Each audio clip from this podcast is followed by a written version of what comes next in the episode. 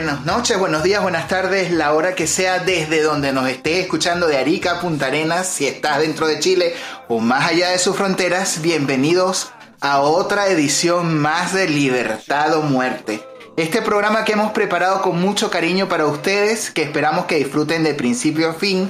Quien les habla, Ricardo Sánchez. Y esta noche estamos compartiendo con un panel súper especial de panelistas que esta noche estarán conversando con nosotros de distintos temas que hemos preparado para ustedes. Esta noche nos acompaña nuestro gran amigo el oso libertario. Carlos, ¿cómo estás? Hola Ricardo, muchas gracias.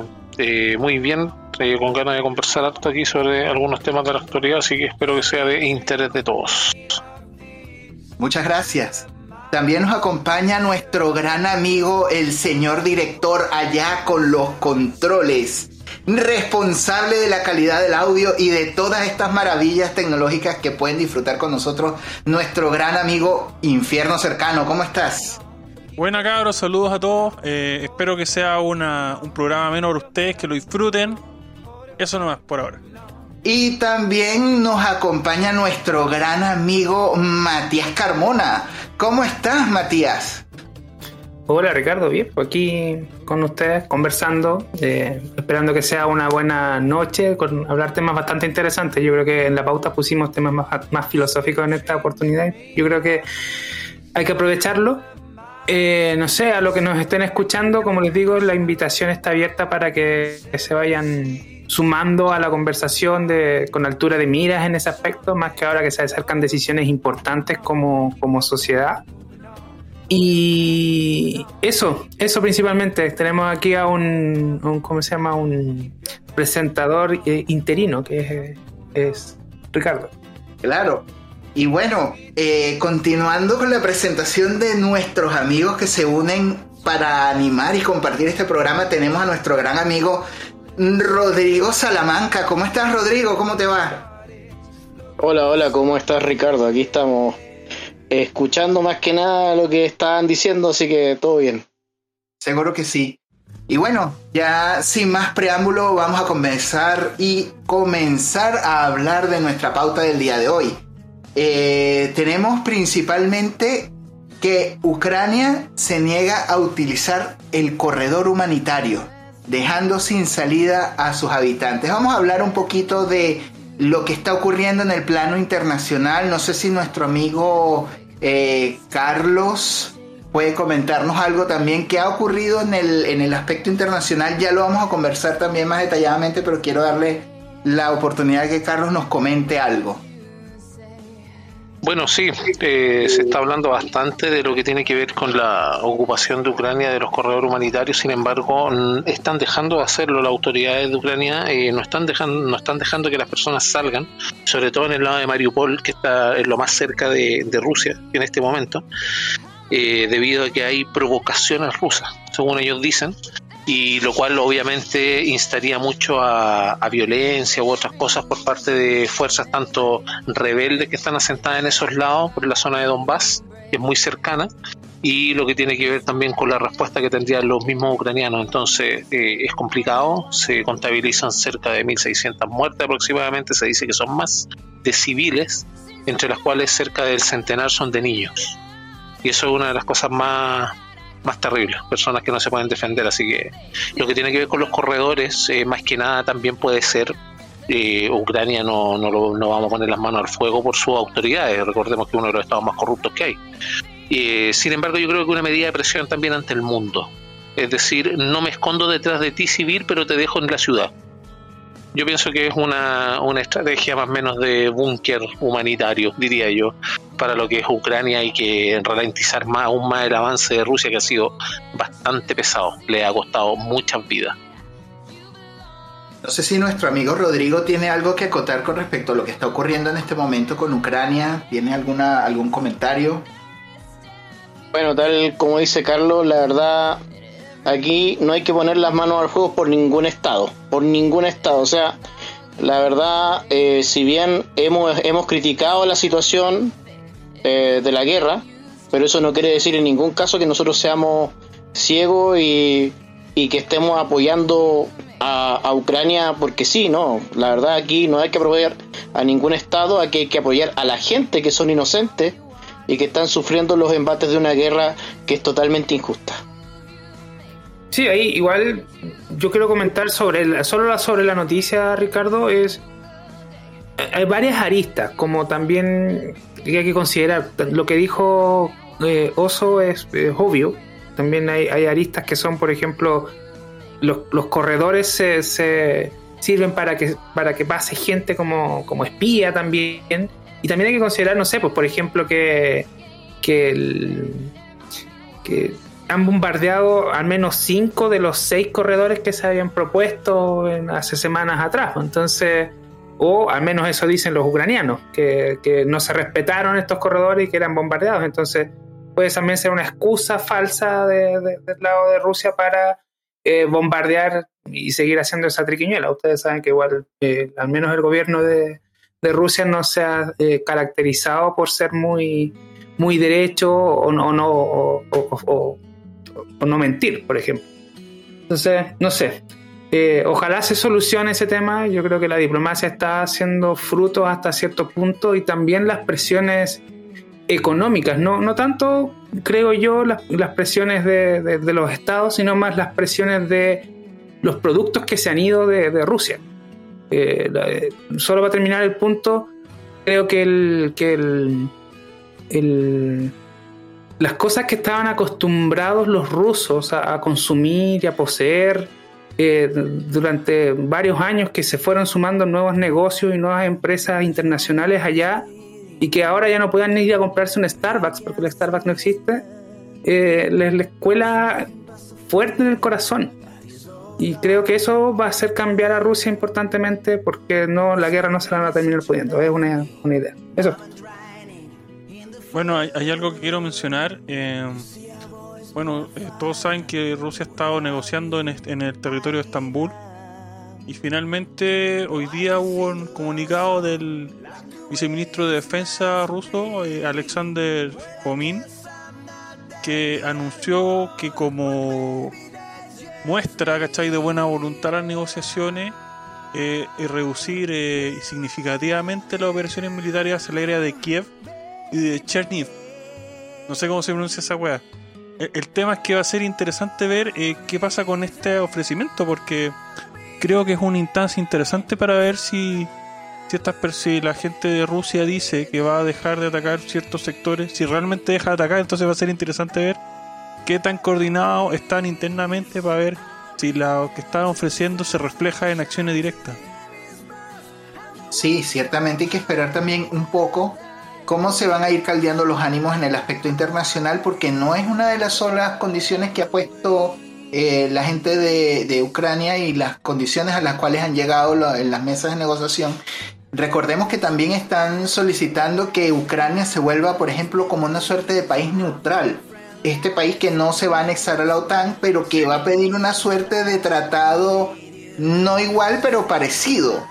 Entonces, esto que está ocurriendo es muy interesante. Recordemos que también en este momento se está acercando el invierno a Europa y hay muchas de las cosechas, sobre todo recordemos porque Ucrania y Rusia controlan actualmente el 40% del mercado internacional del trigo.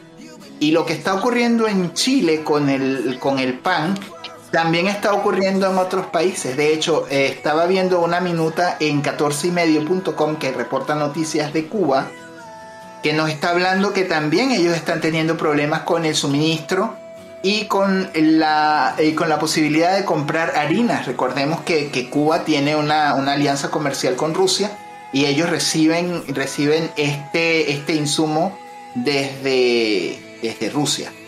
Eh, continuemos con la pauta.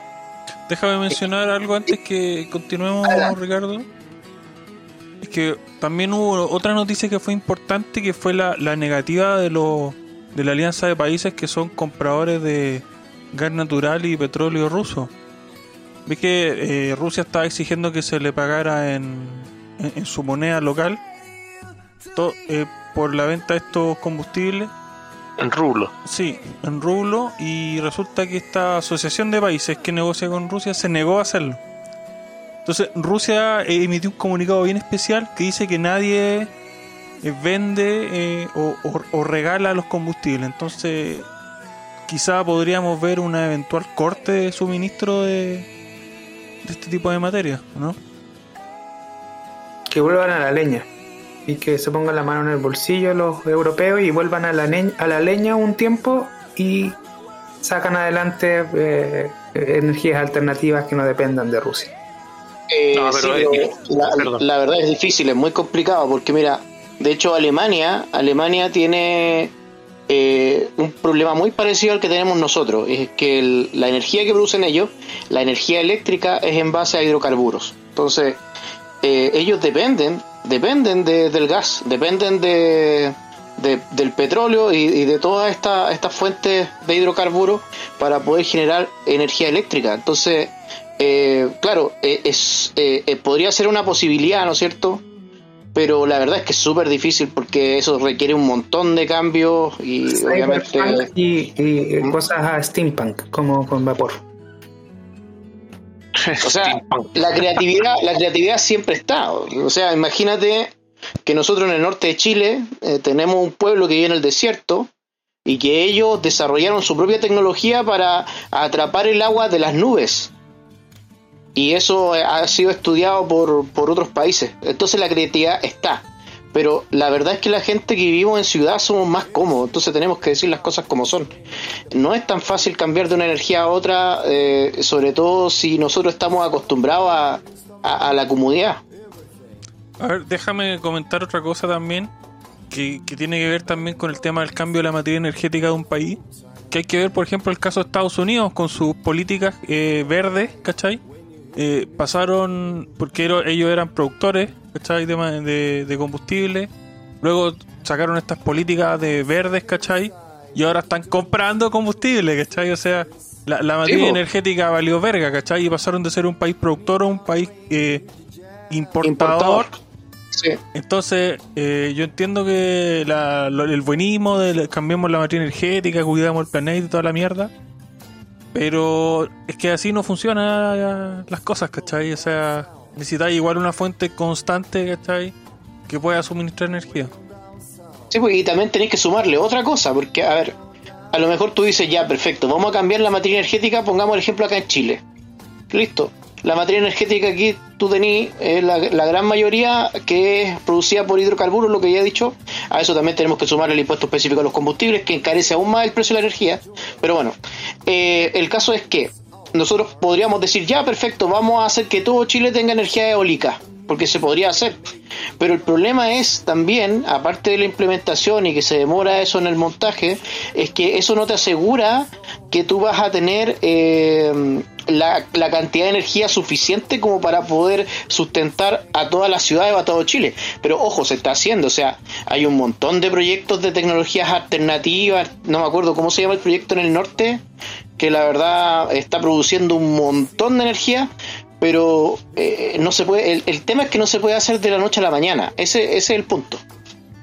Sí, y hay otra cosa, así como para cerrar para el, el tema, tal vez de la energía, que podemos hacer un parangón ahí con lo que es Chile. Eh, porque recuerden que el, el merluzo tiene su, su Chevrolet Tahoe de 5.3 litros que lo andan transportando para todos lados, entonces yo creo que la ecología la tiene en las venas. Tienen que recordar de que no va a haber problema con las matrices energéticas ni con que un país deje de comprar y todos van a seguir comerciando. Porque tienen que acordarse que toda esa energía produce lo más importante para el Estado. po. Le subvencionan el robo de los impuestos. Y el Estado, el Estado es capaz de sacrificar todo, tal como dice mi ley. Prefieren cortarse un brazo antes que bajar un impuesto. Así Y lo que, estamos viendo. claro, lo y así es. Y así es, y Rusia no va a ser la excepción, la Unión Europea no va a ser la excepción, y ningún otro país va a ser la excepción, va a seguir todo tal cual, con acuerdos lindos y palabras de crítica constante contra Putin y todo, pero por atrás le siguen comprando su petróleo, el carbón, aunque estén afectando a las dos potencias alimentarias más grandes, en lo que a cereales se refiere, que Ucrania y Rusia, justamente. Exactamente. Eh, bueno, eh, la verdad es, complicada la cosa. Nosotros estamos viendo justamente lo que, lo que dijo aquí el oso, porque con todos los problemas financieros que estamos teniendo, no solamente en Chile, sino que a nivel mundial, con la guerra en Europa, con la, con la crisis financiera que hay después de lo que fue la pandemia, eh, realmente se ha encarecido y se sigue encareciendo el costo de la vida. Tenemos una inflación que cada vez está creciendo porque la, la inflación es, un fenómeno exponencial. No es que vaya a crecer de manera lineal y que hoy día tengo 1% y mañana tengo 2% de inflación. No, esto es exponencial. Eh, que perfectamente podríamos amortizar eh, quitando impuestos a los productos, sobre todo a los productos de primera necesidad, como se hacía antiguamente. Antiguamente los productos de primera necesidad no incorporaban IVA. ¿ya? Y a eso también tenemos que sumarle lo que ya dije, el impuesto específico a los combustibles, que la verdad es que eleva el precio o grava el precio, esa es la palabra técnica que usamos los contadores, aproximadamente en un 50%. O sea, la gente está pagando un 50% de lo que consume al Estado. Bueno, hay que mencionar también eh, que hay, una, una, opción también que no es muy popular entre los ambientalistas, que son las pruebas que está haciendo China con nuevos sistemas de reactores nucleares para generar energía que son, puta, weón, mucho más eficientes, mucho más modernos y mucho más seguros que lo que estábamos acostumbrados a ver, ¿cachai? Entonces yo creo que esa es una opción interesante que debería ser explorada. Acá por lo menos. Sí, mira, tenemos ingenieros nucleares, tenemos plantas nucleares, pero también tenemos políticos pussy. Ese es el problema.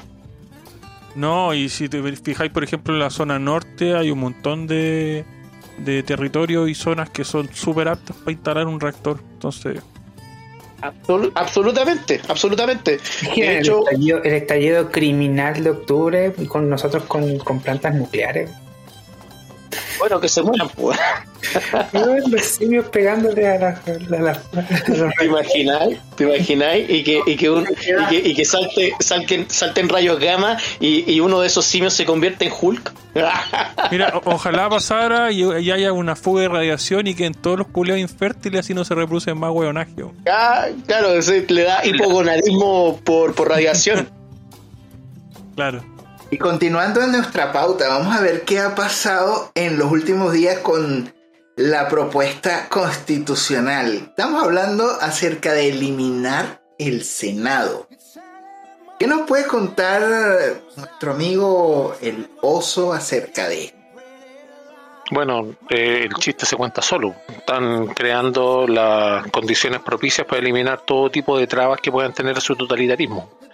El Senado está constituido en un 99% por imbéciles, pero de todas maneras eran trabas a lo que proponían los señores diputados, que son imbéciles al cubo. Entonces, todas las propuestas que salían y que tenían, por ejemplo, vicios de constitucionalidad, vicios de redacción, vicios de lo que fuera, y que no podían constituir, por ejemplo, una ley en su norma, en su rigor, ellos la la, detenían y provocaban obviamente modificaciones a la ley, a la regla y todo lo demás y eso permitía que las leyes fueran sensatas entre comillas, pan y circo al pueblo, por eso no se podían ir tampoco a los extremos. Ahora como se vieron ya presionados, empujados al, al abismo por una serie de monos que están atrás empujándolo con la violencia y todo, los merluzo lovers. ¿ah? Entonces, todo eso eh, hizo que estos gallos empezaran a aceptar cuestiones y todo. Y claro, ahora se están quejando de, la de los mismos constitucionales que ellos pusieron ahí.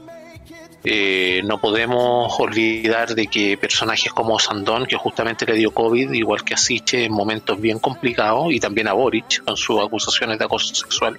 Recordemos la ley Boric, que se intentó sacar también. Eh, tienen que ver con, con todo esto con todo este clima de cosas que estamos pasando, así que la eliminación del Senado es solamente un paso más.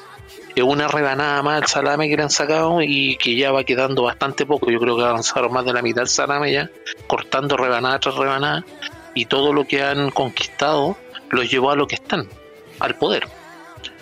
Eh, no tenemos que olvidar toda esta, toda esta estos problemas, este mismo 29 de, marzo, hoy día el Día del Joven Delincuente, lo que tiene que ver con la desvirtuación de, por ejemplo, fechas que tal vez servirían efectivamente para pensar como un, como un país, por ejemplo, desarrollado, llámese un 11 de septiembre, llámese el mismo 29 de marzo, que yo en realidad no le encuentro mayor mérito dentro de lo que he leído, que un grupo de tipos hayan sido abatidos dentro de una casa, pero bueno, Lo que tiene que ver con, con todas estas celebraciones, por así decirlo, deberían llamarse ya conmemoraciones, deberían ser lo que son, conmemoraciones no una oportunidad para saquear, para que vayan unos imbéciles a atacar un edificio como salían las noticias en San Francisco con Alameda, se subieron hasta un quinto piso a tirar escritorios y sillas por las ventanas hacia afuera.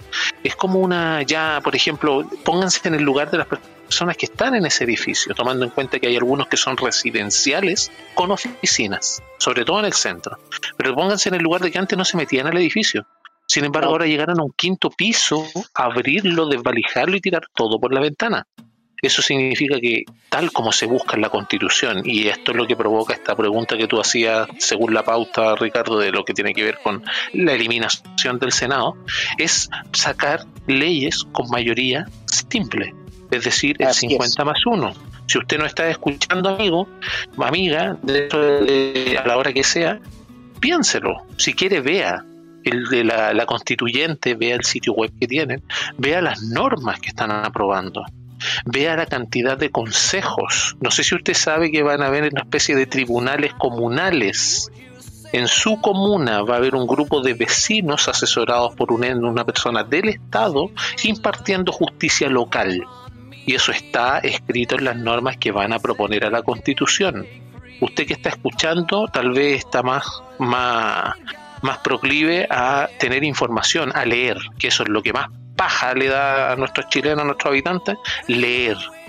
Vean ustedes las delirantes propuestas que han, que han eh, establecido en esta convención en relación, la eliminación del Senado es solamente un paso más en eso, en, determinar el poder, ellos ya tienen el poder institucional eso como primera parte. Y la última parte, la que viene, es tener el poder sobre las personas. Y eso se logra con el aparato represivo del Estado. Así es. Bueno, eh, esto es lo que, lo que nosotros estamos presenciando, es simplemente eh, un grupo, un grupo de personas que dicen representar a todo Chile, lo cual es una falacia, absolutamente. Eh, es una mayoría circunstancial que estuvo en un momento determinado por quizá qué motivo y lo que están planteando es eliminar de lleno lo que es eh, una base fundamental de lo que es el, el, republicanismo democrático y, que es el sistema de, de, presos, de pesos y contrapesos. Eso es lo que están haciendo. Entonces, eh, por eso es que te quieren eliminar los tres, los, cuatro, los, perdón, los, los dos tercios te quieren eliminar los dos tercios, te quieren eliminar la, la otra cámara. Nosotros asumiendo nosotros la palabra esa pueblo o lo que sea, la mayoría de Chile lo que realmente quería es que haya menos políticos del Parlamento. Pero estos compadres, no sé si lo entendieron mal o lo entendieron a su pinta, van a eliminar una cámara, pero te van a poner además más políticos. O sea, es una cuestión absurda absolutamente absurda que va en contra de lo que dice la mayoría y lo que dicen también las encuestas. Entonces es, ridículo. Mira tú lo que eh, eh, lo que pasó con, con el convencional Chain, que él eh, al menos hay que respetarlo, se puso los pantalones y dijo que lo que se estaba haciendo ahí era una constitución para una dictadura. Y estoy totalmente de acuerdo porque si tú tienes un poder ejecutivo que tiene poder absoluto y no tiene oposición, desde el punto de vista legal, porque tú puedes tener oposición simplemente de facto, pero si tú no tienes las herramientas legales para hacer oposición, tu oposición no vale. Y la única y el único camino para poder irse en contra es armándose y que corra sangre. La noche de los cuchillos largos. Entonces es súper complicado que te quieran eh, te quieran eliminar eh, en la Constitución tu derecho, valga la redundancia constitucional, a la defensa, a ser defendido, a que tu voz, tu libertad de expresión sea respetada. Eh, la verdad, eso es lo que quieren hacer. Ellos quieren tener un poder absolutista. No sé, ¿ah? yo puedo diferir ahí en muchas cosas, chiquillos, que, comentan. Eh, eh, lamentablemente esto es un todo o nada. Y ese es mi mayor problema al respecto del plebiscito, que es blanco-negro. Creo que hay buenas ideas, entre ellas, por ejemplo, no sé. No, sé. A ver, ¿a qué me refiero? Me refiero a que la descentralización es la clave para, para eliminar la violencia entre nosotros. Que, por ejemplo, la gente del Biobío sea capaz de decidir entre ellos, junto al rey del Biobío, y no sé quién será el gobernador, porque ya tenemos gobernadores. Ahora va a haber un nuevo gobernador que es local, que es un príncipe, porque de, eso se trata. Vamos a tener una nueva estructura de príncipes, de personas que viven del Estado.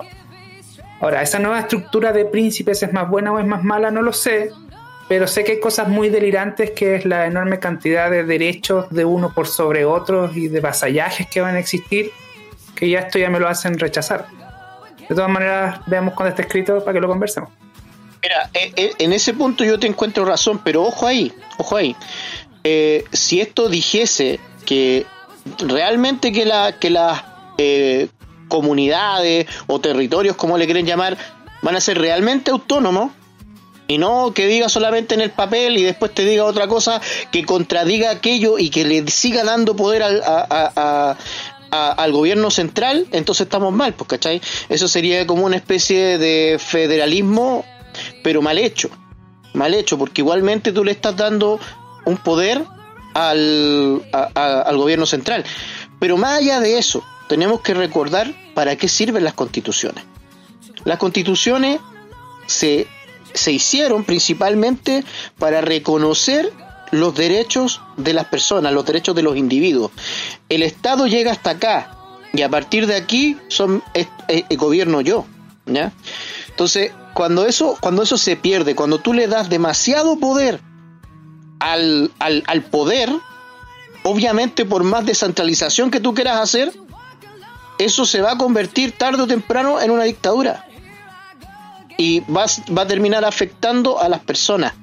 Entonces, es complicado cuando estas cosas pasan. Ahora, me gustaría poner también aquí en el tapete una, una, una noticia que también salió del convencional, eh, no, no, no es convencional, perdón, es diputado. Gaspar Rivas del Partido de la Gente, quien propuso eliminar el rechazo y cambiarlo por una reforma constitucional a la, a, la, a la constitución del 80. ¿Qué opinan de, aquello? A ver, déjame opinar a mí primero. Eh, para empezar, reforma es lo que hacen todos los gobiernos hacia la constitución entonces, decir reforma no me parece tan mala idea. ¿Cachai? dado el tema publicitario que ya tiene la izquierda hecho contra el rechazo, ¿cachai?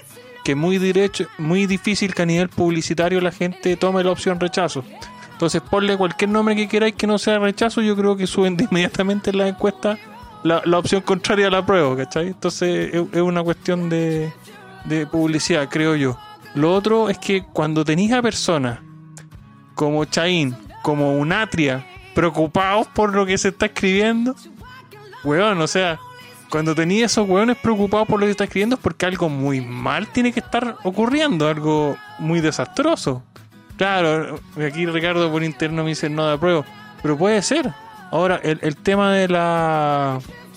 De, de que hay gente diciendo que no, es que no pueden. Yo escuché gente que, comentó eso y que decía, no, es que cómo vamos a quitar el rechazo, si el rechazo es importante, que conservar la weá. Weón, si, si le pusieran eh, reforma, todos los gobiernos han hecho reforma a la puta constitución. Entonces, la verdad es que a nivel publicitario, weón, a nivel de marketing, por decirlo así, me parece una buena idea ponerle reforma en vez de rechazo. O sea, yo, yo insisto, eso tendría una se reflejaría inmediatamente en la encuesta y en la opinión pública. Sí, yo debo decir que como marketing cambiar reforma por rechazo es interesante. Ahora, hay que entender de que reforma es decir que haga la pega a los políticos, que es una cosa que siempre han podido hacer y que la pudieron hacer inclusive con el rechazo anterior y que se puede y que la pudieron haber hecho antes del estallido criminal y que es un poder que tiene el Parlamento siempre lo ha tenido y no creo que deje de tenerlo nunca. Entonces, en fin, como redundante. Claro, es redundante, pero es una buena opción a, nivel de marketing, como te decía, para, para evitar que se apruebe esta weá, ¿cachai? Porque la gente, lo más probable es que vaya y vote a prueba por no votar rechazo, por, porque se quedó con toda la publicidad que le llegó antes, weón, en, la entrada. ¿Me entendí? y, no va a leer una mierda. Sí, mira, yo, yo comparto el análisis que están haciendo. ¿ah? Eh, realmente yo creo que eh, cambiar el rechazo por una reforma constitucional es algo mucho mejor, principalmente porque la palabra rechazo está quemadísima. O sea, se asocia a la ultraderecha, se asocia a los, a los sectores más conservadores, incluso se, se asocia a, a, los sectores pinochetistas. Entonces, desde ese punto de vista, incluso la gente de centro izquierda se animaría a decirlo ya sin cobardías, porque han sido bien cobardes, a decir, oye, ¿sabes que yo no voy a aprobar esto? Eh, yo prefiero una reforma constitucional. Obviamente, obviamente eso también trae un montón de problemas porque cuánta plata nos salió este chiste, nosotros no, no, es, no es que quiera ser pesado, pero se lo dijimos a todo el mundo y ahora que se lo dijimos a huevonado, pero no, no hiciste caso. Bueno, sea como fuere. Oye, eh, Rodrigo, pero a, a la larga, weón, aunque se haya sido un gasto estúpido, si se aprueba esta weá va a ser peor el gasto. Sí, pues va a ser peor el gasto, estoy de acuerdo. Pero mira, también hay otra postura, y eh, yo la verdad no, no la comparto mucho, pero mmm, estuve escuchando a Johannes Kaiser y él eh, estaría de acuerdo en que en vez de, de, ser dos preguntas, que sean tres. Es decir, apruebo, rechazo y la tercera sería la reforma. Eh, yo le estuve dando una vuelta, pero me parece que no es buena estrategia, porque tú estás dividiendo más el voto. Y lo más probable, en base a eso, es que gane la prueba. Pero es que también está el riesgo de que la reforma se lleve gente del otro lado. Entonces, la gente va, va a crecer en ambas partes y, no sé, hacer dos de tres, una cosa así. Sí, bueno, claro, piensa tú que la si pusieran tres opciones eh, sería solamente la parte del rechazo la que se dividiría y en la próxima mantendría igual. Volaría raja. Ahora, ojo, si se aprobara, pues, si se pusiera, por ejemplo, en vez de rechazo, reforma, eh, el Congreso, la verdad es que el Congreso actual no está tan mal, está, está relativamente equilibrado. Para lo malo que, que es siempre, ahora no está tan tan mal como siempre está, ¿cachai?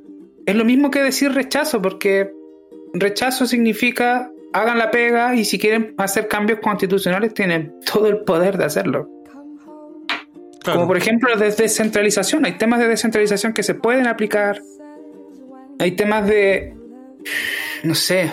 Pero si no, hay, no, no, no, son temas específicos, si todas las weas se pueden hacer. Por lo mismo, por lo mismo. Se pueden aplicar cosas que, que, la, que la gente sensata de la constituyente, que tenga representatividad política, puede impulsar. ¿Y qué sensato hay con representación política? No lo sé en detalle. Tendría que revisar artículo con artículo y no he hecho esa pega. Es que el problema es que yo encuentro que no hay muchos, y los que hayan sensatos pertenecen a una minoría. Da, déjame darles el beneficio de la duda, al menos todavía no lo sé. Entonces, cuando Oye, lo que yo he leído el otro día, por ejemplo, yo le dije a Jorge, parece que estábamos, no me acuerdo si hablando por chat o por acá, después de la, de la grabación, y yo me acuerdo que él decía que veía las sesiones de las constituyentes. Ya, perfecto, yo no las veo porque a mí no me da la guata como para pa estar viendo eh, esa imbecilidad, no, no, no me da. Pero fui a ver las normas. Para también tengo que ser eh, tengo que ser justo en cuanto a si lo rechazo o no. Y efectivamente, pues las normas uno las lee y no tienen ni pies ni cabeza. O sea, tú puedes ver, tú puedes ver un artículo dentro de una norma en el cual está bien redactado y se escucha casi constitucional, casi. Sin embargo, todos los artículos, todos los artículos de todas las normas son imprecisos, son ambiguos y dejan espacio a la, a la subjetividad del, del lector de turno, en ese caso, sobre todo cuando tú ves el sistema de justicia. O sea, eh, o sea quieren, quieren incluso quieren incluso dejar que las personas que tengan reivindicaciones territoriales, por ejemplo en el caso de los mapuches, y que pertenezcan a las primeras naciones, entre comillas, tienen que ver con que los, les bajan la categoría y no pueden ser catalogados de terroristas. Sí, ¿qué, ¿qué, es lo que, ¿Qué es lo que pasa? Sí, ese tipo de cosas que, que te dejan en estatus distintos a otros son terribles y por eso apruebo y rechazo la dicotomía de cosas que son horribles de cosas que no son tan terribles. Ahora, no sé, pues, por ejemplo, te, imagínate nos, tra nos, transformamos en un parlamentarismo que de hecho no es tan terrible. No sé si han visto cómo es la, la en España, que es lo más cercano que tenemos, cómo es claro, la política en España. El, el tema ahí, Mati, claro, claro. Eh, es que no estamos en España, pues, estamos en Chile. Entonces hay, hay que ver bien tener cómo reyes la, en parlamento, no sé. Es que hay que ver Mira, cómo es la yo, la verdad, yo la verdad no, no estoy en desacuerdo con lo que dice el Mati. O sea, encuentro que incluso un parlamentarismo para Chile sería mejor que un presidencialismo como tenemos actualmente. ¿eh? Sí, sin el mamarracho del 100%, que ese es el, es el, el, tema. No podemos aprobar este mamarracho. Lo que pasa es que sería más representativo desde el punto de vista que eh, sean las regiones, como nos dividamos territorialmente, ¿no es cierto? Elijamos a nuestros representantes y que después ellos elijan un presidente, como se hace en España. Yo, la verdad, es algo que, que sí valoro, pero no creo que se haga acá en Chile. O sea, de partida no es hacia donde quieren llevar la discusión. Ya hemos visto cosas la derecha ni siquiera quiere hablar al respecto, si eso también es terrible. la derecha, yo creo que ese es el pero, tema. Pero seamos justos, la derecha Ahora no existe. están hablando de eso. Ahora están hablando de eso. Pero seamos justos, la derecha no existe en la constituyente, o sea, lo que dicen lo ignoran. Imagínate lo que es esta propuesta enferma, ridícula, que es tener un presidente, un primer ministro y un, y un vicepresidente. O sea, tres cargos que tienen la misma función. Un triunvirato. Interesante. Es, ridículo, es ridículo, es crear, es crear un cargo adicional que le estáis pagando plata, más plata. Dos cargos. ¿Por qué? Porque tiene, tiene que trabajar un primer ministro que trabaje con el Ejecutivo representando al Parlamento. Es ridículo. Para eso, mejor tú eliges simplemente un primer ministro que sea, que tenga el poder ejecutivo. ¿Cachai? Pero, pero no tres. Tú tienes un presidente, un vicepresidente y un primer ministro, es ridículo. O sea, dentro de todo lo que se ha hecho hasta ahora, eh, yo encuentro que no hay nada ridículo. O sea, yo no, quiero ser tampoco agorero, decir, no, todo lo que dice el Mati está mal y todo, que casi siempre es algo como al paso lo que dice, pero eh, pasa un poco por la situación que yo dije en el, en el, en el podcast pasado. Yo me cansé de ver, me cansé de mirar, me cansé. Eso, nada más. Yo, por ejemplo, acabo de bajar ahora porque yo no tenía las cifras, me gusta hablar a mí con cifras, lo que tiene que ver con qué es lo que nos trajo acá porque yo creo que en la génesis está eso más o menos, a pesar de que es medio inútil hacerlo ahora en, términos prácticos, pero para hacernos una idea más o menos de cómo combatir esto, porque no nos queda más que resistir este aguacero que viene, no, no hay otra manera. la constitución política tuvo un 40% del padrón electoral. Eh, quienes votaron fue el 51, perdón, me rectifico, fue el 51% quienes votaron estaban habilitados para sufragar 1.475.000 y tantas personas y votaron 7.573.000. El apruebo dentro de ese 51% es el 40%. Entonces, cuando, cuando nos vamos a mirar las cifras, a mí no me parece eh, lo que ustedes dicen, no me parece imposible.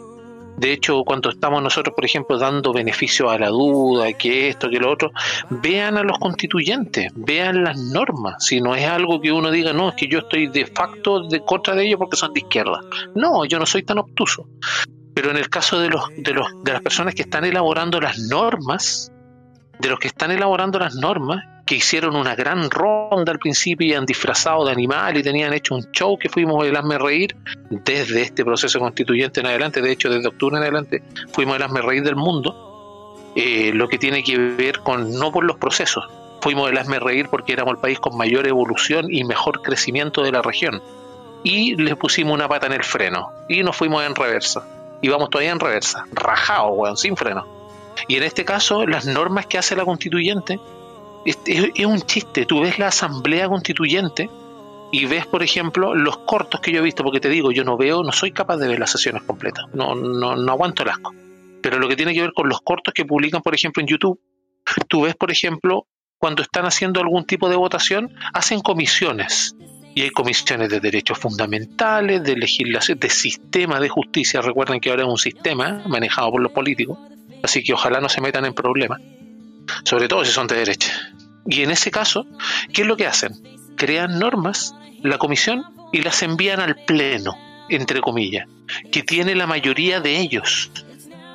Es decir, no hay deliberación en la Convención Constitucional, no es la casa de todos la Convención Constitucional, sino que es la ruca y de plástico de unos pocos, y no, no, no es un punto de unión entre los chilenos lo que se está buscando acá, y recuerden que al Estado le conviene, porque como dijo Rodrigo delante, la constitución, más que sentar los derechos del ciudadano, es, el, es con esos derechos, no más, junto a esos derechos, sientan los límites de la política con nosotros, que somos la parte más débil, viéndolo de la manera hobbesiana de ver todo lo que es el Estado, somos la parte más débil. Somos los que necesitamos que el Estado brinde seguridad y justicia y en eso ya está fallando y falló y va a seguir fallando porque es inexistente. Nosotros como libertarios pensamos que es seguridad y justicia. En un principio podemos agregar otras cosas, perfecto, no hay problema, no me cierro a eso. Pero seguridad no vamos a tener y no tenemos, de hecho, se está demoliendo carabineros y ya lo hicieron. Y justicia tampoco va a haber porque ya tienen el sistema judicial. ¿No se dan cuenta de eso acaso? Las personas no logran darse cuenta que están demoliendo eso porque al Estado no le conviene tener una constitución. Cuando ustedes ven, por ejemplo, las constituciones de nuestros países que están en Latinoamérica u otros decadentes como estamos cayendo nosotros, tienen 60 constituciones. Acá estamos declarando bueno, el derecho constitucional al placer sexual. Pues, o sea, una mujer que no tenga placer sexual se va a demandar al Estado. ¿ah? Y el merluzo le va a dar muy bueno, el guan es acosador. De todos modos, lo que tiene que ver con, con esta, esta, estas, constituciones, estas constituciones que se van haciendo, si se fijan, las desdibujan y al Estado le conviene que se desdibujen porque una constitución que no es fuerte le brinda el brazo político adecuado para decir las personas votaron por esto y por ende, por esa mayoría, por ese pueblo, entre comillas, yo hago cumplir la ley. Y por ende voy a ser implacable, por ejemplo, en un año más yo ya veo a Boris con unas botas eh, desfilando un poco menos ridículo que ahora, pero haciéndolo como todos los dictadores, saludando mano en visera, no siendo militar de carrera son ejemplos tal vez vagos para ustedes, pero son señales bastante fuertes que se van dando. No tiene seguridad, no tiene justicia tampoco tienes Estado, porque el Estado dialoga, no hay fuerza. Entonces, ¿qué es lo que pasa? Se erige un dictador. Y esos son los pasos que se siguen. Y lamentablemente, esa es mi fundamentación para decirles, por ejemplo, que no estoy de acuerdo con la descentralización por ahora. ¿Por qué? Porque no está la condición para realizarlo, por todo lo que les dije. Dice, díselo, a la gente del Biobío. ¿Pero qué le tengo que decir a la gente del Biobío? Que tienen que tomar ellos sus propias decisiones y dejar de estar dependiendo de que se sienta en el trono de la moneda porque ese weón no vive allá. Entonces, en la medida de, que en, la medida, mejor. Sí, te lo doy por sentado. Bueno, eso como ustedes escuchan es lo que nos tiene hasta ahora como estamos. No lo sé, no lo sé. Yo creo que la derecha no quiere hablar al respecto y que ahora hay gente que quiere hablar al respecto y se lo que está mostrando en la cara que pueden ocupar la violencia para hacerlo y lo están demostrando constantemente, es, el asunto. Y por lo mismo, ahora la sensatez no tiene que llevar a rechazar este mamotreto porque nos va a transformar en un mundo lleno de príncipes impagables. Y eso no es sensato. La descentralización es traer esos príncipes a la realidad. Porque yo lo dije. Estamos llenos de príncipes actualmente. No, no, no. ¿Cuántos príncipes va a haber de un lado y de otro? Yo dije, yo dije, por eso yo dije por ahora porque las cosas se tienen que hacer paso a paso, sobre todo institucionalmente. Porque si tú quieres hacer un cambio como el que yo, como el que yo, no, no estamos en eso lamentablemente. No estás haciendo cambios, estás demoliendo, que es muy distinto.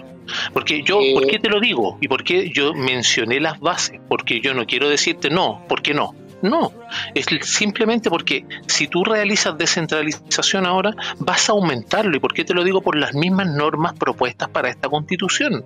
Independiente de lo que dices que hay que rechazar, perfecto, totalmente de acuerdo. Pero las normas que tienen te, crean un sinfín de cargos, es cosa que las leas es un sinfín, bueno, no solo tú, perdón, todos los que nos están escuchando, es cosa que las lean, es un montón de cargos que se están creando para generar eh, división para generar que la institucionalidad se quiebre, porque eso es lo que requieren.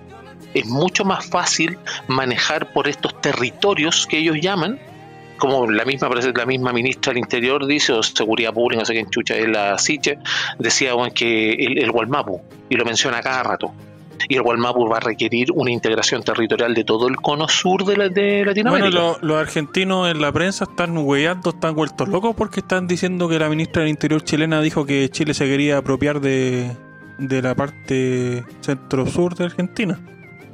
Claro, porque eso también es parte del supuesto Gualmapu, pero bueno, mira, yo, yo aquí en este punto le encuentro la razón al Carlos, porque yo si bien defiendo la descentralización y siempre lo voy a hacer. Yo soy una persona de regiones también. Eh, tiene que haber condiciones, tiene que haber, de partida tiene que haber eh, reglas del juego claras. Si eso no está, eh, puede pasar cualquier cosa. Y esto es una descentralización mal hecha, muy mal hecha. Porque se supone que tú tienes que darle autonomía a las regiones, pero en realidad le estás dando un, pseudo, una pseudo autonomía, pero igualmente le estás dando poder al, al, gobierno central. Entonces, ¿dónde está eso? O sea, somos o no somos, una cosa rara, ¿no? Eh, ¿Dónde está, por ejemplo, la autonomía en, para que las regiones puedan decidir su propia tasa de impuestos? ¿Dónde está eso? Bueno, ojo que en el, en el, yo estuve revisando el texto y los consejos territoriales de las regiones autónomas eh, no tienen poder de veto contra el contra la Cámara de Diputados. Por eso. O sea, les dais les dais autonomía de nombre, pero después el Estado central te pisotea igual. Entonces, es como que fuera a rescatar a unos prisioneros, disculpa, como que si fuera a rescatar a unos prisioneros, le sacáis los grilletes de los, de los tobillos y le decís, arranquen. Y cuando van arrancando, les disparáis por la espalda porque iban arrancando. claro. Es lo mismo, exactamente. Entonces por eso yo no puedo estar de acuerdo con esta forma de descentralización porque no encuentro que sea real. Eh, yo creo que eh, la autonomía tiene que ser real, es decir, que las personas puedan elegir sus propios representantes, como se hacía antiguamente, cuando Chile, eh, cuando estábamos en, en, en, ¿cómo se llama? Después de la, después de la revolución de independencia, lo que se hacía acá en Chile eran pequeños consejos prácticamente ciudadanos, donde participaban en distintos, distintas ciudades y, eran estos representantes quienes, quienes elegían las cosas. Pero obviamente después con el gobierno O'Higgins eh, empezó, ¿no cierto?, todo lo que, lo que es la, el, pisoteo del, del, poder central y ahí hubieron algunos problemas, pero eh, eso se hizo en Chile en algún momento. O sea, habían consejos territoriales, pero reales, donde la gente elegía a sus representantes y entre ellos se ponían de acuerdo. Eh, de hecho, la ley del IVA la ley del IVA en aquel momento fue súper eh, debatida precisamente porque algunas regiones no la querían, fueron un montón de cosas. Pero mira, ¿dónde está la autonomía real? ¿Dónde está eh, eh, el, hecho de que, por ejemplo, una región pueda decir, oye, ¿sabes qué? Aquí, en, esta, en esta región el aborto va a ser gratis, de verdad, pero que lo elijan las personas. En otro no, aquí se prohíbe el aborto. ¿Dónde está eso? No está. ¿Por qué? Porque todo se centraliza igual todo tiene, todo tiene, ¿no es cierto? La voz, la voz cantante la tiene el gobierno central al final. Entonces, por eso yo no estoy de acuerdo con, con este modelo de descentralización. Pero no es que esté en contra de la descentralización. Estoy en contra de este modelo de descentralización. Eso es lo que, encima, incluso hasta ahora las, regiones las hacen pagar, por ejemplo, Transantiago. Es una de las cosas más emblemáticas. Exactamente. Y sin embargo, las regiones tienen, un transporte de mierda, weón. ¿Cachai? Y, vamos, y vamos, vamos, recursos vamos sumando porque eh, con el tema del tren del señor del señor presidente también, pues, ¿cachai? El trencito y, también otras cosas populistas que se les van a ocurrir, eh, que aquí quiere poner el, el transporte de triple cero, doble cero, no sé cómo mierda le quería poner, que también es para Santiago esa cuestión también la van a tener que, pagar indirectamente las regiones. O sea, eh, y también, no solamente eso, recordemos también los subsidios que prometió al combustible en regiones extremas. ¿Por qué? Eh, pongámoslo al revés, ¿por qué la gente de Santiago tiene que pagar por los subsidios que se dan, no sé, pues en, en, Punta Arena? Discriminación positiva. ¿Cachai? Entonces, para los dos lados es totalmente injusto. Pero, pero fíjate que todo esto es un tema de, elecciones, ¿cachai? Es un tema de, qué es lo que, que, preferimos, qué es lo que opinamos. Y, y para tratar de, cerrar un poco este tema y, poder seguir avanzando, déjenme plantear una, una pregunta porque yo no sé qué opinan ustedes del, del, voto del extranjero y lo quiero plantear porque es algo que me, me lleva dando vueltas con este tema de, del plebiscito salida y todo eso. Y yo se lo planteo porque yo soy un fiel opositor al voto del extranjero, ¿cachai? Por la sencilla razón de que considero de que la gente que vota desde el extranjero, del territorio, no, no tiene que vivir con las consecuencias de lo que elige. Entonces, para mí, yo soy partidario de que no haya voto del extranjero. O sea, si fuera por mí, eh, eh, por ejemplo, en el plebiscito salida, no, no habría, si fuera por mí, insisto, eh, no habría voto extranjero, ¿cachai? Por eso, porque siento que la, gente que vota desde afuera no, no, no tiene, no está obligada a vivir con las elecciones que tomó. Exactamente, mira, eh, eh, la libertad tiene que ver con la responsabilidad. Y para que tú tengas responsabilidad sobre algo, tienes que perder algo. Tienes que sufrir, ¿no es cierto?, las consecuencias de tus decisiones. Y, eso precisamente... Eh, perdón que, quiero, quiero aclarar esto, porque lo digo porque entendemos que el voto es un derecho. Sí, claro, pero, pero a ver, eh, eso no quiere decir, eso no quiere decir que se pueda dar a rajatabla. O sea, si tú dices que un derecho, no sé, pues, es algo que tú puedas tomar sin tener consecuencia al respecto, eso me parece que no es libertad, es libertinaje. ¿ya? Yo estoy en contra del voto en el extranjero, no ahora, siempre lo he estado, porque me parece que las personas que están votando lo hacen de manera irresponsable, no, no, aunque, ojo, aunque sea insignificante, porque en términos estadísticos, el voto en el extranjero siempre es una minucia, o sea, 0,2%. Claro, pero aún así me parece que es algo irresponsable que una persona vote sin, eh, mm, mm, sin sufrir las consecuencias de la decisión. De hecho, yo estoy mucho más de acuerdo que se le dé derecho a voto a los extranjeros que, sean residentes acá en Chile que a los chilenos que vivan afuera. En serio. Yo crearía otro sistema en relación a eso. Es, descabellado, ¿ah? pero yo también eh, no puedo decir que siempre estuve en contra. Yo ahora estoy pensándolo con ustedes, pero hay un sistema que a mí se me ocurrió en que cada persona del extranjero independiente sea una o sean varios, porque como, como te interrumpí, Rodrigo, el voto en el extranjero es el 0,2099, es decir, el 0,2% del padrón electoral en total de todo el extranjero, que son 30.962 personas habilitadas para sufragar yo pienso que en cada uno de los países, colonias, territorios, aldeas, ruca, gualmapo extranjero, lo que sea donde estén, podrían elegir representantes. Es decir, si hay uno, que él sea su representante, si hay dos, que se elige un representante entre ellos dos y así sucesivamente. Y que ellos puedan tener participación dentro de políticas que se apliquen a los extranjeros con relación a nuestro país. Eso sería como una propuesta que podría hacer yo al sistema de, de voto en el extranjero, porque no es tan solo decir, por ejemplo, claro, los gallos no viven allá y todo, pero podemos decir que tienen cierta pertenencia al país, ya sea porque tienen familiares o lo que sea, pero eh, actualmente, actualmente los extranjeros se deben única y exclusivamente a la ideología, porque la mayoría son exiliados o hijos de. Claro, bueno, eso, eso lo encuentro interesante, por ejemplo, para que se aplicara a los embajadores, porque si, por ejemplo, eh, el embajador, por ejemplo, no sé, pues de, de Chile en, en, no sé, pues en, Turquía, que sea, weón, elegido por los chilenos que viven allá, no que sea enviado desde Chile. Eso estaría interesante porque acabaría con el cuoteo político. Mm, puede ser, aunque yo lo, lo, mío va más a la representatividad. Es decir, lo mismo que podrían tener acá en regiones, lo, cada representante, por ejemplo, de regiones, sería eh, conveniente que lo tuvieran afuera también, pero con ese tipo de representatividad. Sí, pero, yo creo que igualmente eh, es algo interesante lo que está planteando aquí Infierno. Yo lo veo interesante, o sea, eh, yo creo, ojo, yo creo que la diplomacia es importante es importante la diplomacia porque no es solamente el amiguismo que tú puedas tener entre un país y otro, también hay un montón de otras cosas que son relevantes. Imagínate, por ejemplo, los acuerdos de extradición. ¿Qué pasa, por ejemplo, si un delincuente se te escapa, se va, no sé, pues se va a China y después no tenéis cómo traerlo de vuelta? Porque el tipo y que impune. Entonces, todas esas cosas se pueden ver también con la diplomacia. Yo creo que la diplomacia es importante. Y si podemos tener gobernadores en otros países, eh, eh, sería interesante que haya, que exista otro sistema que sea distinto al actual, donde sí funciona el nepotismo y el cuoteo político.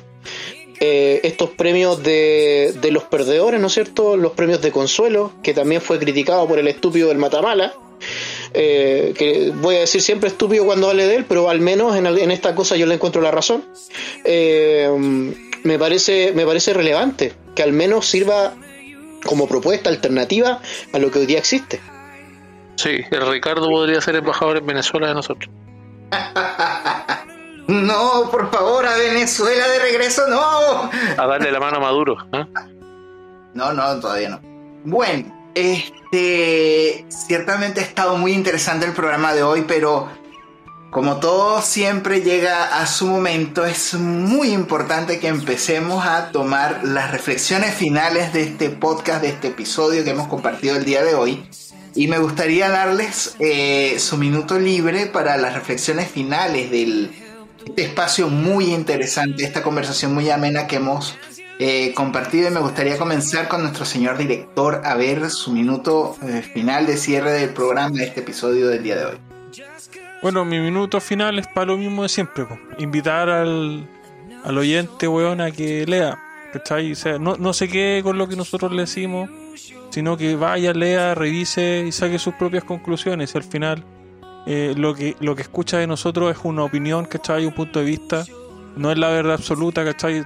Nadie, nadie tiene la capacidad de, ver eh, ningún tema ni ninguna situación desde todas las aristas posibles y entenderlo de forma macro en su totalidad, ¿cachai? Eso no es posible. Entonces, yo lo invito, ¿cachai? Eh, si tiene dudas de la constituyente, vaya y lea, ¿cachai? En la página web o vea los plenos. Si tiene dudas sobre las votaciones, lea al respecto también. Entonces, eso, ¿cachai? Yo creo que, la, mejor, eh, lo mejor que podemos invitarlo a hacer, ¿cachai? Es a informarse, a informarse de lo que sea, independiente de su posición o su opinión. Por favor, infórmese. Buenas noches. Muchas gracias. Matías, cuéntanos tu minuto de reflexión por el cierre de este episodio del día de hoy. Sí, yo que triste no logramos toda la pauta. Yo creo que el punto que, que, puse yo en la pauta también me hubiera gustado conversarlo con ustedes, chiquillos. Quedará para la próxima semana en el tintero. Y lo mismo, pues. Em, ojalá sigan el contenido de la Alianza Libertaria. Hay gente dando su opinión, nada más que eso. Por ahí conversé con gente de que le tenía miedo al, loguito, que es como una cruz y somos nazis y no sé qué cosa, pero la gente piensa lo que quiere pensar. Eh, lea el libro antes de, jugarla, de jugarlo por la portada. Y nada, eso, sean felices y trabajen, que eso es lo que, lo que realmente le dignifica a la gente. Nada, éxito. Gracias, Matías. Rodrigo, amigo mío, reflexiones de este episodio. Hay dos cosas. Primeramente, me sorprende que alguien diga que el logo parece de nazi. no tiene nada que ver con el nazismo, la verdad. Qué fascista eres, Rodrigo.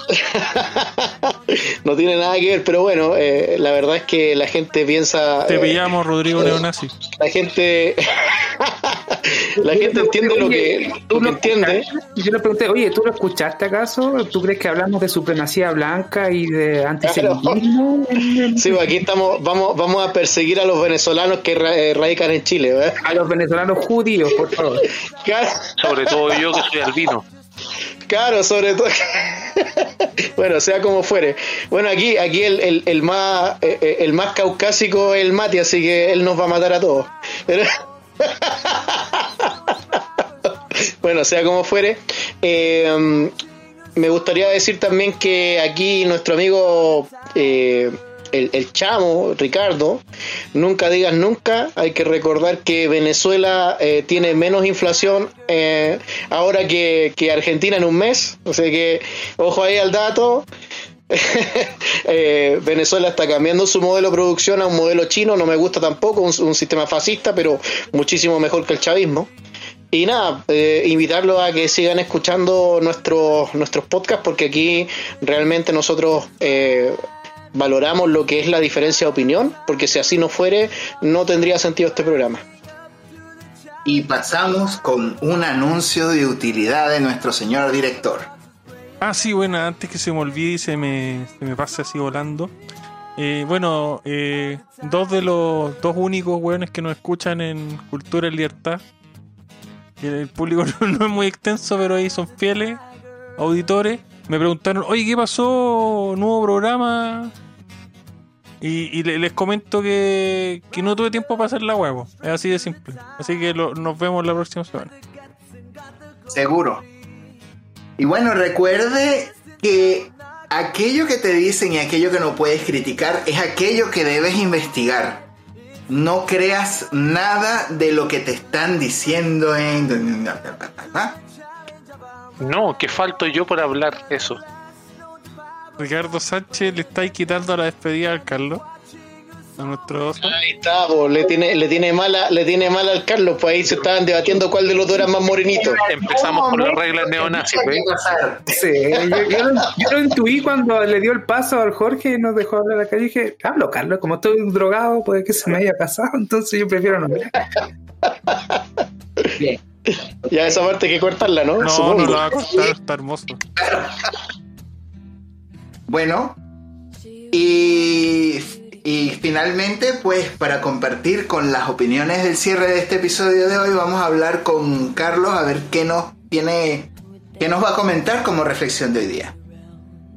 Bueno, más que nada dar las gracias por la audiencia, dar las gracias también al Mati por su opinión, el- tal como le han dicho todo y nosotros repetimos hasta el cansancio, las opiniones son distintas y eso no significa que nosotros nos odiemos y en eso nos diferenciamos de los señores políticos. Nosotros somos capaces de compartir distintas opiniones y nos basamos en nuestros propios datos, así que eh, usted que nos escucha, que tal vez diga, oye, que beligerante los, los comentarios y todo, no, porque nosotros no siempre podemos estar de acuerdo, pero eso no nos hace menos personas. Y ante todo nosotros respetamos a las personas. Así que si usted quiere venir, si usted quiere debatir, no hay ningún problema porque aquí no va a salir trasquilado a no ser de que sea comunista. Eh, somos neonazis, así que no se olvide de eso. Y recuerde, amigo, tal como decía Infierno, eh, Jorge, Infierno Cercano, lo que tiene que ver con informarse. Infórmese, lea, porque aquí está en, en juego, y no es chiste, el futuro de nuestro país. Y ha llegado la hora de decidir. Ahora sí, porque después del plebiscito de salida de este chiste, perdón, de esta propuesta constitucional, es obligatorio. Así que lea antes, aunque sea un artículo, y vea en qué le incide a usted. Porque si va a haber algo que agrande el Estado, es peor para nosotros como personas, como particulares de la calle que tenemos que sacarnos la mierda todos los días, porque nosotros alimentamos a estos políticos de mierda. Así que infórmese y ante cualquier otra opinión, usted es libre de poder comentar en los distintos canales donde se publique esto y puede venir incluso acá, si es que tiene las bases, queda totalmente y cordialmente invitado a compartir con nosotros sus propuestas porque aquí no solamente hablamos de comentario político, sino que también podemos, somos capaces de hacer propuestas. Muy buenas noches. Y bueno, recordemos que prosperar es sagrado y en este momento crucial de la historia que estamos viviendo, tenemos que investigar, tenemos que informarnos. El futuro de Chile y el futuro de nuestros familiares dependen de lo que nosotros investiguemos y de, que lo, de lo que nosotros podamos aprender, porque recuerda que la información está al alcance de tus manos. Muchas gracias, los invitamos a los próximos programas que estaremos grabando en Alianza Libertaria y no se pierdan ninguno de ellos en nuestras redes. Muchas gracias. ¡Viva la libertad! Y no olviden, el fascismo es socialismo. Buenas noches. Buenas noches. Putin no es socialista y es fascista. Salve Victoria, salve Victoria.